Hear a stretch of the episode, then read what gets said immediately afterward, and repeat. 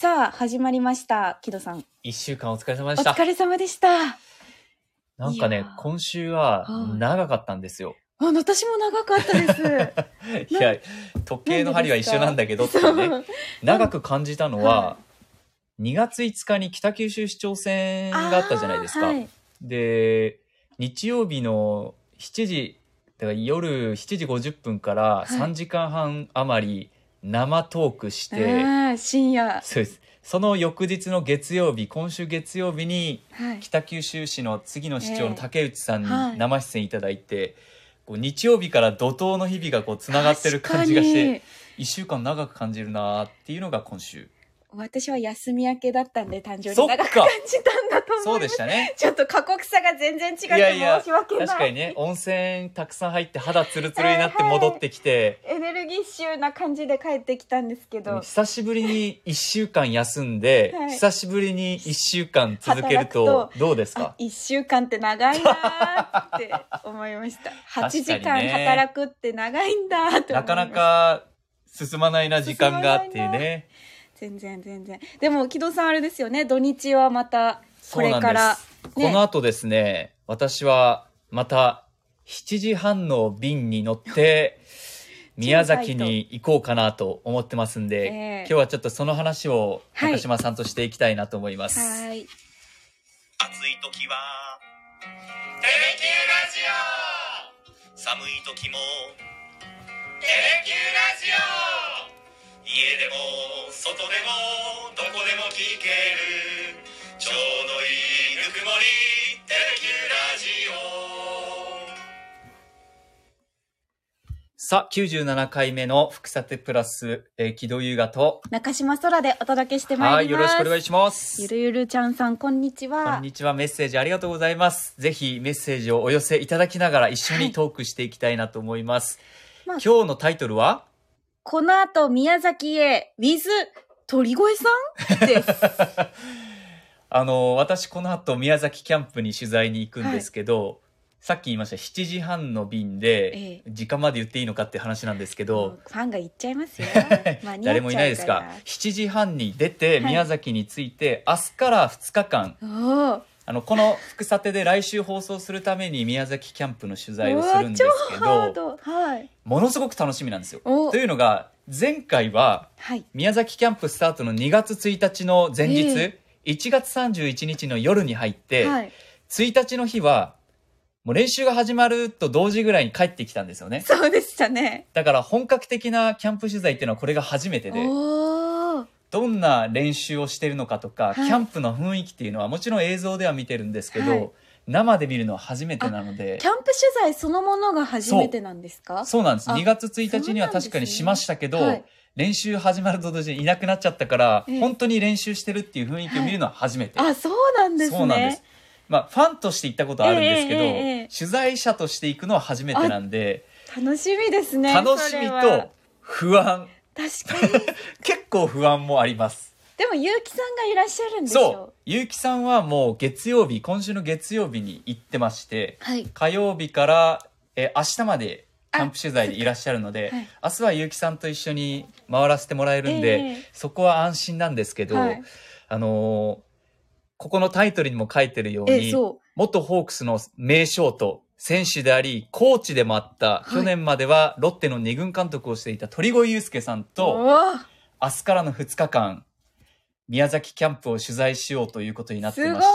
て、い面白そう鳥越さんともいろんな話を事前にさせてもらってるんですが、鳥越さんがこう注目している選手とか、はいあと鳥越さんが見たホークスキャンプ、おー鳥越さんって引退してすぐホークスのコーチになられて、ええー去年までロッテの2軍監督していたので選手の後現場を離れてる期間っていうのがほとんどないんですよえなるほどだから多分引いた目で見られるのは今回が多分初めてのキャンプなので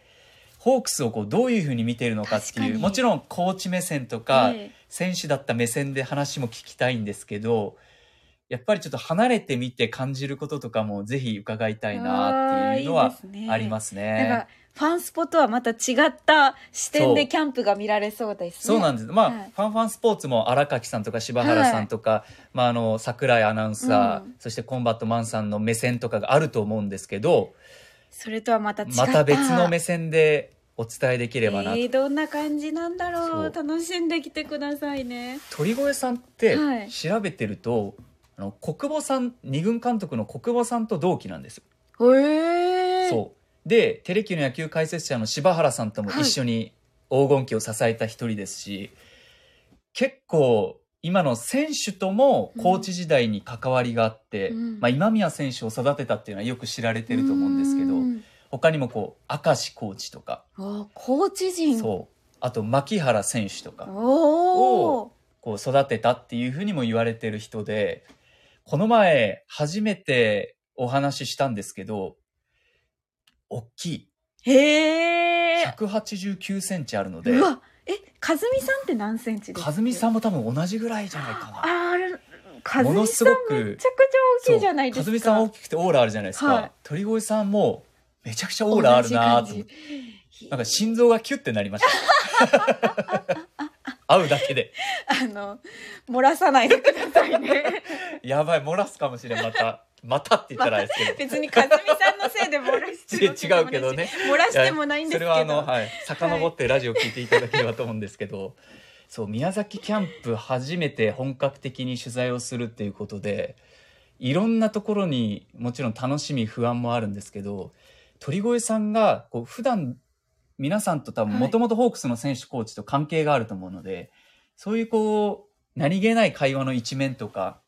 も見てみたいな。確かに選手があの鳥越さんを見つけた時うんにどんな反応をするのかとか、どんな話がうん、あるのかそれは結構楽しみですねそうなんです。新しい発見で明日明後日鳥越さんと一緒に取材をさせていただいた後、はい14日の火曜日にはい鳥越さんにこのスタジオにテレキューおのお報道のスタジオに来ていただいえて、生出演いただこうと思ってるんえですよ。えで、まあ、現地で感じたこととかキャンプを終えてちょっと1日経って戻ってきて1日経って今感じることとかを聞いていこうかなとなるほど思ってるんですよあね。じゃあその大きさを私も間近で見られるんですねそうなんですオーラをものすごくオーラあるなと思いました。本当ですか、はい。なんでプロ野球選手ってオーラがあるんだろう元プロ野球選手もそうですけど。やっぱ培ってきたものが違うんじゃないですそかう。だって自分と向き合ってきた時間が長いのか、まあもちろんこう大きいとか体を鍛えてるっていうのもあるんでしょうけど、なんかオーラがあるんですよオねー。ラがある人たちって何でしょうね何なんでしょうオーラって何なんでしょうね覇気なのかよくわかんないんですけど、エネルギなんでしょうねっていうのはちょっと本筋からそれるのでなんですーけど。 聞いてきてください、はいどうやったらオーラ出せるんですかぜひちょっと聞いてみようかなと思います。はいでその宮崎のもちろんキャンプの取材も楽しみなんですけど一昨日のこのラジオではい宮崎キャンプといえば、まあ、夜も楽しみっていうことで、い、ろんな話聞いたじゃないですかお店決めましたお一昨日ちょっと迷ってましたけど、はいお店1個決めてはいあのーどこですかお店を言っていいのかな言わない方がいいですよねあそっか、はいでももう行くところは決めていて宮崎の名物ってチキン南蛮とか地鶏とか、あのいろいろあるじゃないですかじゃないものにしましたおお、はチキン南蛮ではなく地鶏でもない宮崎で有名なお店を上司から聞いてええそこに行くことにしました、ええそしてあー夜パフェかな夜 パフェ最初から夜パフ漫ェ画パフェかなそうそこにまず予約をして はいでその後中島さんが言ってた、はい宮崎のおすすめの黒部衛おお黒部は衛い、でしたよね、っ黒部ていう餃子のお店には行こうかなと思ってます、おおなるほど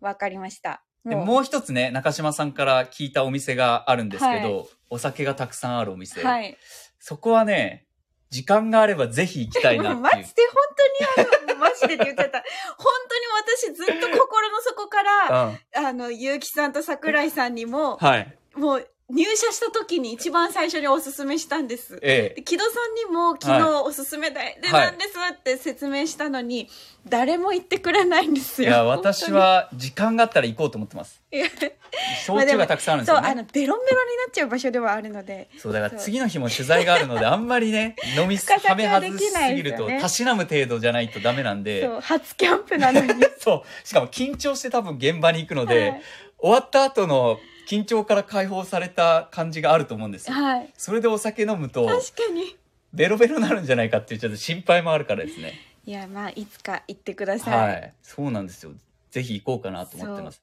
皆さんももし宮崎のおすすめのお店、はいお土産などがありましたら教えていただきたいなと思います。なんじゃこらまんじゅうああなんじゃこりゃ大ななだ福なんじゃこら大福を買ってきてって言われてるので、おお誰にですかあの、フロアディレクターのはい名前言っていいのかな、小住さんっていう方に、なんじゃこら大福買ってきてって言われてあて。で、前回行った時、ではい宮崎空港になんじゃこら大福売ってなかったんですよあないですないですないでしょはいあの店舗に行ってくださいそうで大福で良ければいいのかなと思って、はいマンゴー大福買って帰った らいや全然違うよ違うよ違うよって全然違うよって言わ本当にれて全然違でうも時間がなくて前回、はいもう本当に早く帰ってこないと確かオンにエアに間に合わなかったんで確かに空港を探し回ったんですけどそう今回はなんじゃこら大福を買いたいなと思いますし、あの立花通りに売ってます立花通りメモしとこうもう後でお伝えします立ね花通りですはい、ね、なんじゃこら大福は本当に大きい大福で、はいいろんな栗とかいちごとかなんかいろいろあんこの他にも入ってへるー大福ですね。だから一昨日ね宮崎は餃子がはい全国